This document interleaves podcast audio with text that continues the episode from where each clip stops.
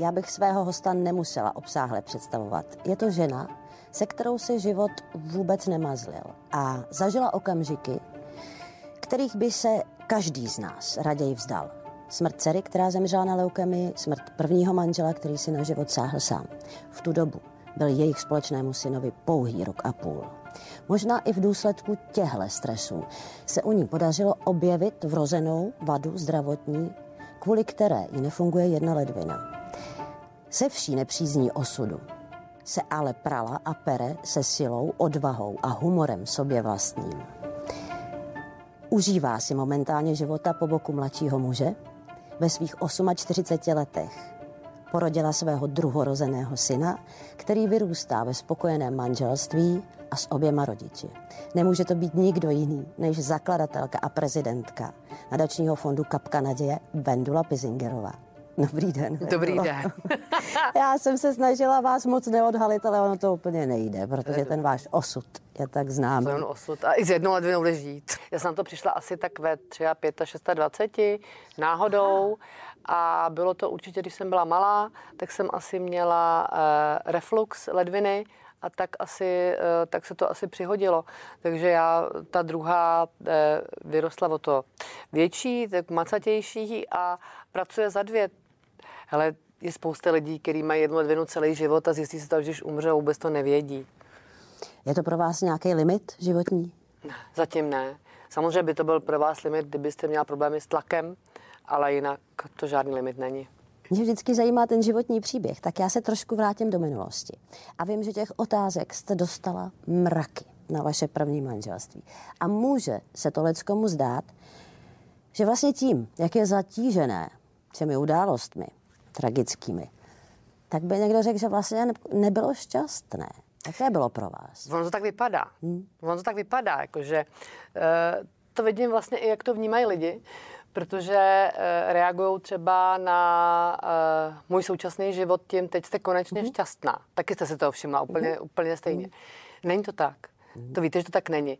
Bohužel ten konec nebyl hezký, zůstalo spousta věcí mezi námi nezodpovězených ale na druhou stranu my jsme byli dobrý partiáci a nasmáli jsme se spolu a i když byl o 33 let eh, starší, tak to vůbec nebylo znát. To se jako až po všech těch událostech zlomilo asi, když mu bylo 65, tak tam bylo vidět, že, že začal prostě ten život eh, Karel brát jinak. A nechal se demotivovat těma mladšíma, jako nějak ho to nenakoplo, bylo to, bylo to úplně naopak. Ale mm. eh, Možná by to někdo nazval nezvládnu stárnutí, nevím, jak to je, protože nejsem v těle muže, jsem v těle ženy, který to zvládá ještě hůř. Některý teda. Ale bylo, eh, bylo to fajn.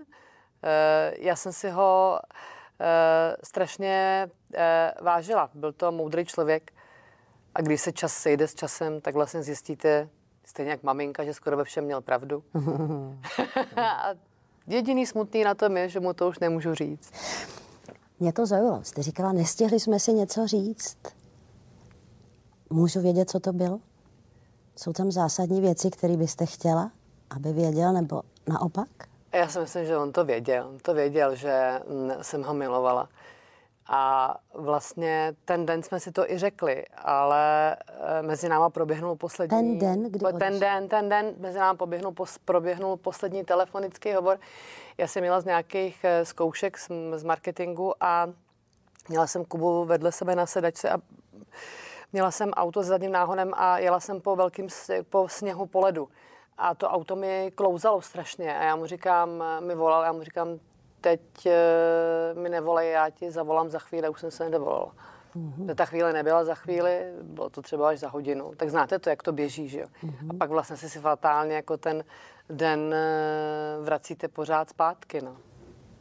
To tak je, ale existuje na to spousta názorů. Jako. Některý moudrý lidi mi řekli, že mi uvolnil cestu. Mm-hmm. I, to je, I to je vlastně jako vysvětlení. Měl určitě spousta e, svých démonů, protože to byl e, velice zvláštní emotivní člověk. A myslím, že ve svém životě psychické věci moc neřešil. Říkal, že má v hlavě takový šuplík, že ho zavře, ale on ten šuplík zavřít nejde, a to my všichni víme. A pak se z toho nakupí uh, obrovský sendvič, který nejde zkousnout. Mm. A já jsem potom se o to hodně zajímala, přečetla jsem spousta, spousta knih, spousta materiálů. Je to vlastně i teď moje nynější práce, protože teďka hlavní, hlavní vlastně obor pro kapku naděje je psychiatrie, je psychiatrie dětská. A už tenkrát jsem uvažovala o tom, že bych, že bych vlastně takhle odbočila, protože to je věc, která není vidět. Možná si ji někdy u někoho všimneme, možná ne, ale je to těžké někomu asi ten stav popsat. Ale protože jsem o tom hodně četla, tak je to prý neskutečná i fyzická bolest. A, Mluvíte o depresi. Ano, mluvím o depresi a že člověk se potom pomůže ze života. Já jsem taky měla ve svém životě, že jsem sklouzávala z těch všech eh, věcí eh, k neúplně dobrým psychickým stavům, takže si dokážu představit aspoň u mě to eh, vnitřní sevření, takový to, že se nemůžete nadechnout a, a nevíte vlastně jak dál, ale vždycky jsem se z toho nějakým způsobem dostala, ale nejsou všichni lidi takový. To prostě je to chemie v mozku. No. Já mám jednu otázku. Já vím, že jste na min- v minulosti na ní, myslím, už odpovídala. Tušila jste něco, že se to může stát? Pokud jste ty deprese samozřejmě Jasně. vnímala. To, Jasně. Došla jste v těch myšlenkách Jasně, až tak že daleko, že Jasně, to může že nastat ten den? Ono to bylo i, ten den ne, ale ono to bylo i mnohokrát řečeno. Jo. Mm-hmm. Takže v podstatě... A bála jste se? To, bála Nebo, jsem se, no. Řekla jsem to dětem jeho tak oni se znali jinak, že jo. Prostě říkali, ty znáš tátu, jak je teatrální. A protože on byl, prostě takový byl, ale tohle už je jako člověk, který jsem denodenně sdílel e, věci, tak jsem věděla, že to není normální. A je to dospělý člověk, bo byl to dospělý člověk, takže nemůžete vlastně ani pro něj spáchat nějakou tu pomoc. Jo. Dovolím si jednu otázku. No. A myslím, že vás asi napadla, že ve chvíli, kdy tohle všechno člověk ví, nějak to žije, bojí se toho, pak to přijde, říká si, měl jsem něco udělat. Já jsem to neříkala, protože jsem prostě varovala a i on varoval své okolí. A jeho okolím jsem nebyla pouze já. Ale ono to je takový zvláštní, že ty lidi potom eh, navenek strašně klamou. Že třeba by to někdo, že to třeba vůbec někdo jako netušil. Uhum. Že když se jel, šel někam na schůzku nebo s někým na kafe, tak jako on byl takový vypravět, že tak jim furt něco jako vyprávěl, že, že se vypovídal. A pak přišla ta skleslost, když už tam eh, třeba ten někdo nebyl. On to měl v takových vlnách. Jo. A taky to bylo tak, že si někdy vzal léky, někdy ne, uhum. který eh, na tyhle ty problémy samozřejmě bral. Myslíte, že kdyby se něco stalo jinak, šlo tomu předejít nebo ne? Když se člověk rozhodne, že to udělá, lze tomu nějak zabránit? Vzhledem k tomu, že jsem o tom hodně četla, tak si myslím, že ne. Hmm. A oni si to ty lidi vlastně připraví. Takový poslední jejich představení. To smutný, ale je to tak, no. Je to tak a teďka je to vlastně vidět i čím dál tím víc vlastně u dětí. A je to smutný, no že nás eh, začne zabíjet vlastně naše vlastní mysl, naše vlastní psychické zdraví, který samozřejmě rozjíždí v těle další veškerý e, impulzy a nemoci. Pokud jste to zažila i vy, co vám pomohlo? Co, co vás jako zabrzilo od toho, aby se to rozjelo natolik, že už to bude prostě šlamastika? To, že mám rodiče. Tenkrát ještě jsem měla rodiče. Měla jsem ještě mámu. A říkala jsem si, že... Ale až to bylo v druhém plánu, nebylo to jako na nějaký ten první plán, kdy, když jsem se jako rozhodla, že když mi zemřela dcera, že nechci dál žít. Mm-hmm. Tak jsem říkala, no jo, ale mám mě zemřelo dítě, že jo, a teďka by jí umřelo druhý. To, je, to mě zastavilo. To mě zastavilo. Ono se to moc neví, a to jenom pro, pro diváky, že skutečně vašim rodičům první dítě zemřelo, no. a vy jste byla dru, druhé byla, byla druho, Já jsem byla druhorozená, no. A takže ta máma měla vlastně ten stejný osud jako já. To je takový, jak kdyby byl někdo zakletý, je to neskutečné, ale nejsme jediní lidi na světě, eh, komu se to stane, že může třeba lidi nabourají v autě a eh, umře celá rodina, zbyde třeba jenom jeden člověk, nebo všichni. Víte co, je to prostě, je to prostě strašný, jako tyhle ty, nebo teďka na Ukrajině válka, jo, nebo někde jinde ve světě, tyhle ty věci se stávají, jo. Já nechci, aby to tady, a vždycky, když o tom mluvím, tak si pak ve finále uvědomím, já nejsem eh, jeden z mála lidí, kteří měli nějaký trápení. Já si myslím, že by se spíš to mělo vlastně pokládat tak, že jsem člověk, který se s ním vyrovnal. Samozřejmě, že i moje tělo má určitou paměť, má i určitou psychickou paměť.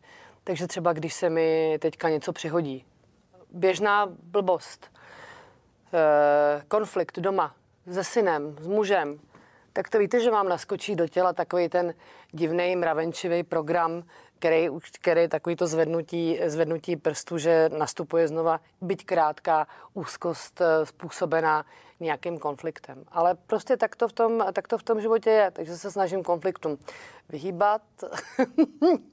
Někdy je to těžký, protože mám pubertálního syna, takže to není, takže to není jednoduchý.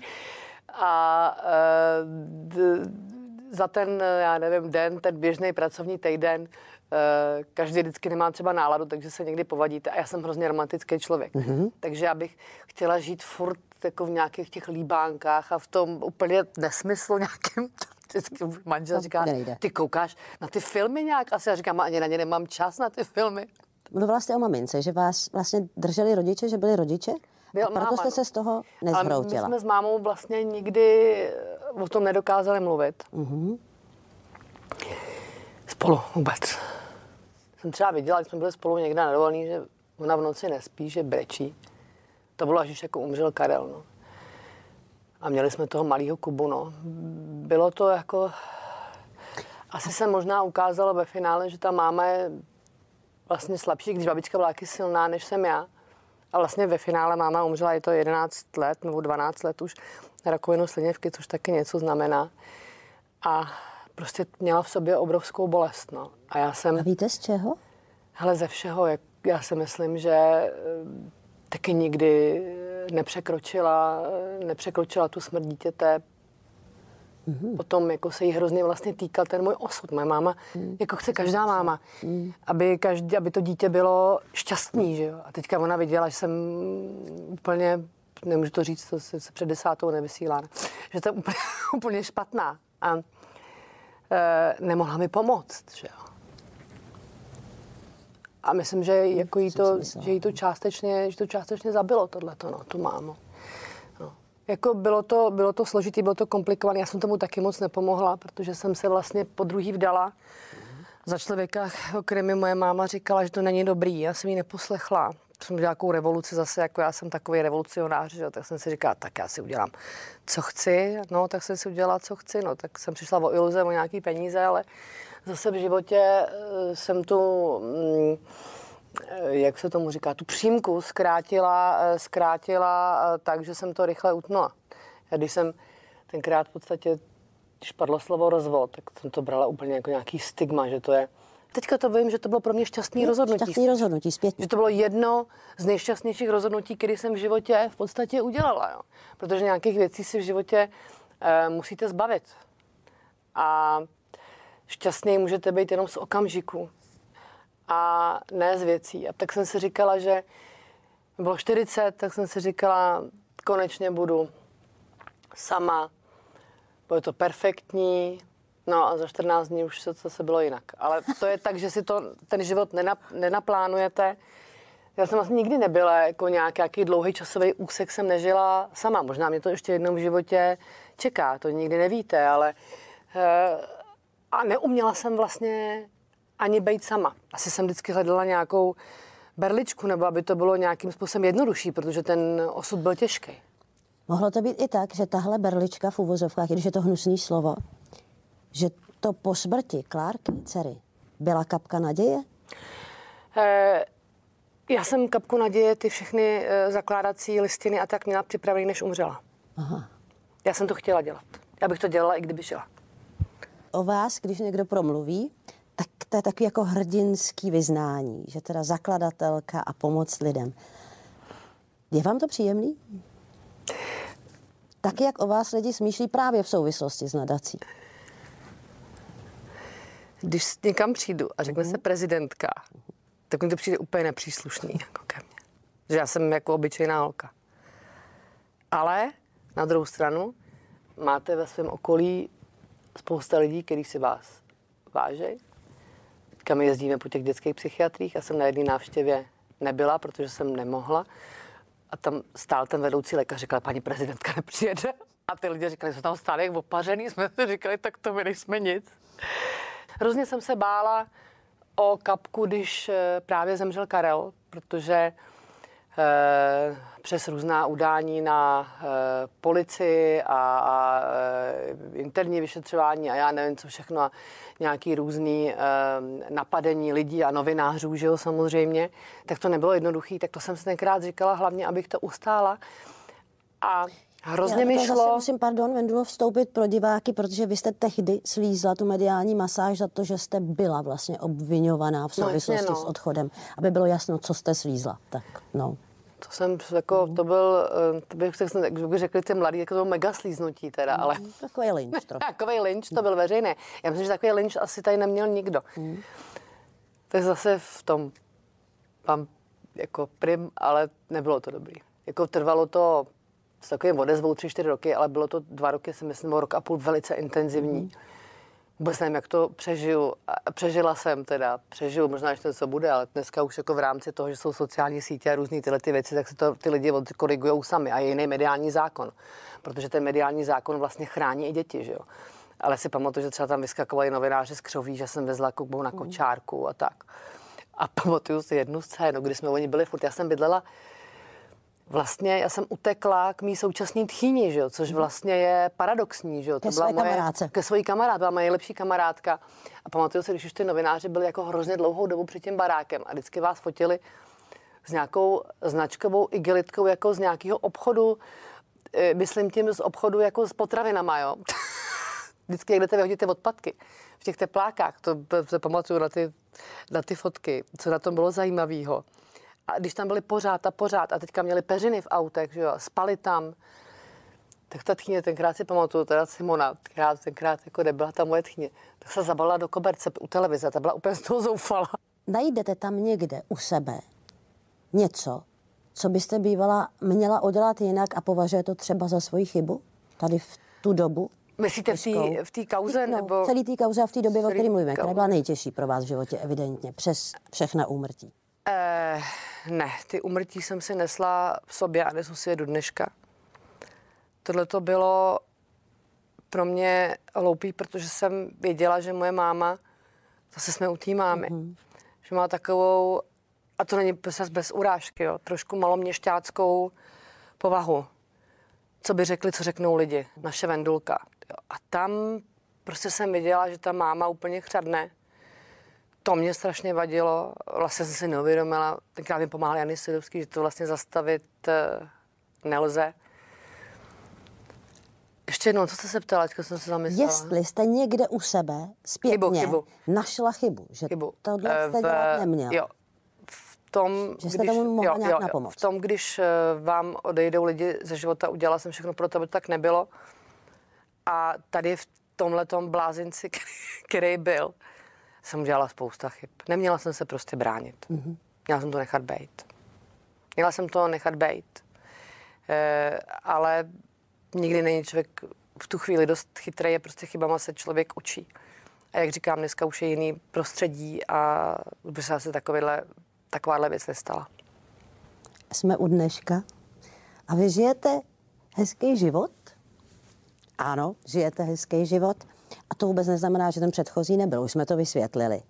Ehm, ve chvíli, kdy jste se poznala se svým současným mužem, a on je o 15 let mladší, mm-hmm. je to syn vaší nejlepší mm-hmm. kamarádky, mm-hmm. napadlo vás to, Vendolo, že budete spolu? Když jsem ho poprvé viděla, mm-hmm. mu bylo devět. A...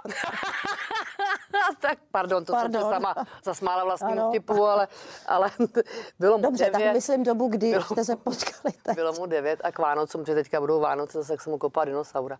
A teďka zrovna jsme se včera o tom bavili u televize, že když se náš syn díval na dinosaury, tak mi říkala, vej, když mi, když mi bylo 9 let to dinosaura, kdybys řekla, že spolu budeme mít dítě, který si, s kterým se koukáme na dinosaury. No. To je, eh, ten život vás zamotá a tady mě zamotal docela hezky. Dobře, když a jsem, vás to teda poprvé? Když jsem poprvé, když jsem no. poprvé eh, ho vnímala jako dospělého člověka, eh, to bylo právě, když jsem začala žít po smrti Karla u Simony, mm-hmm. kdy mu bylo 18 let, měl první vážnou známost a učili se tance do tanečních, si pamatuju v obejváku s tou holkou. A já jsem ještě samozřejmě radila, že jo, protože já jsem ráda radím, že jo. Tak jsem ještě něco radila. A kde já bych si tenkrát řekla, že to bude jednou můj muž. A potom po letech vlastně, potom dokonce, já jsem skoupili jsme dům a tam byla taková dependance, takový malý domeček a on tam s tou holkou bydlel asi dva roky. A já si vždycky říkám, ty to je tak hezký, on jí nese v té náruči, jako to je pěkný, to bych, jako seděla jsem na tom balkoně sama se skladičkou vína a říkám, hm, to je super, no. A to musím připomenout, teďka už to taky dlouho neudělal. A, a, a takhle jsem ho vnímala a on jezdil sportovně, skákal na kole, tak si vždycky říkám, a pak jsem se zase říkal, zase není doma je furt na tom kole, to je strašný, to tu holku lituju. To máte tak, jak sedíte vždycky na tom balkoně, jak děláte to, co nemáte, že jo, hodnotíte jo, ty věci. Jo. A pak jsme se, jako my, já jsem ten dům rekonstruovala, oni se odstěhovali někam a já jsem se Simonou vlastně v kontaktu pořád a jednou jsem za ní přišla do obchodu, protože ona, má, ona je květinářka a, a tak jí říkám, tak ahoj, a ona říká, no je tady Pepa a já jo, a tak se ho zeptám na tu partnerku a říkám, tak co, a on říká, Dvora je pryč a já, oho, tak si někam odjel a vůbec jsem se jako o to nějak nezajímala. Potom odešel a ta máma mi říkala, ta si hra, my se rozešli, jako no. A, a on to tak nějak jako, nevím, jak to nese a chodí různě s klukama na mejdany. Vendlo, nebyla bys tak hodná a nevysvětlila mu, jako ty, přesně, co bylo, to bylo přesně takový to. Ty si četla hodně těch psychologických knih a toho, ty jak o tom se hodně, vyrovnat s rozchodem. Ty o tom hodně víš, mm-hmm. a jak se prostě vyrovnat s rozchodem a měla bys mu jako trošku do, ještě domluvit. Mě tam poslali domluvit, no. Tak jsem mu domluvila, no. jako strašně, jako celá rodina se mu nemluvila několik let. Jeho máma se mu rok nemluvila.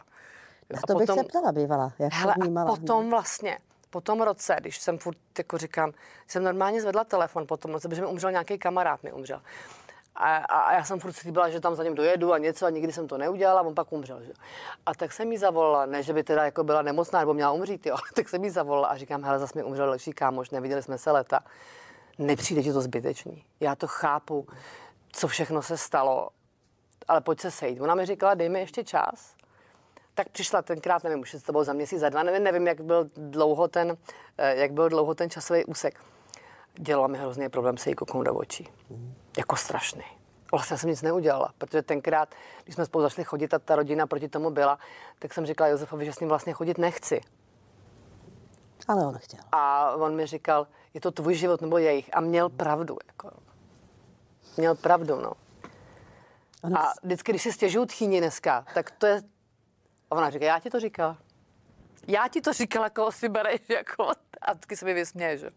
Tak je to tak, no, ale máme celkem, máme celkem normální manželství, prostě asi poprvé v životě žiju s chlapem, který je takový ten opravdový chlap a který je mačo, no. Takže můj muž je myslivec a dělá, já nevím, různé jako věci. Tak jsem si vždycky myslela, že to jsou jenom vtipy o těch myslivcích, o myslivcový ženě, no tak to vtipy nejsou, to jsou prostě strašné věci. A e, máme se rádi, máme toho, máme toho malého. E, vyrůstá s námi i Kuba, tak se ho snažíme nějak toho Kubu v té pubertě korigovat, což je velice špatně. Jo? A myslím, že někdy, když si jako chci postěžovat nebo se mi něco nelíbí, což se stává každému v podstatě, jo, tak se vždycky kouknu na ty lidi okolo mě a říkám si, vůbec to ani nevyslovuji. Mm-hmm. Já vám strašně moc děkuji za tenhle rozhovor, Vendulu. Přeju hodně štěstí, ať se daří doma, ať se daří na daci. Mrzí mě, že musíme končit, ale to bylo musíme celé, končit. celodenní vysílání se mnou, já jsem hrozný vypravit. Já vám děkuji a e, přeju všem vlastně všechno krásný, aby jsme si nemuseli stěžovat, aby jsme nezažili nějaké věci, které nás potom do života trápí.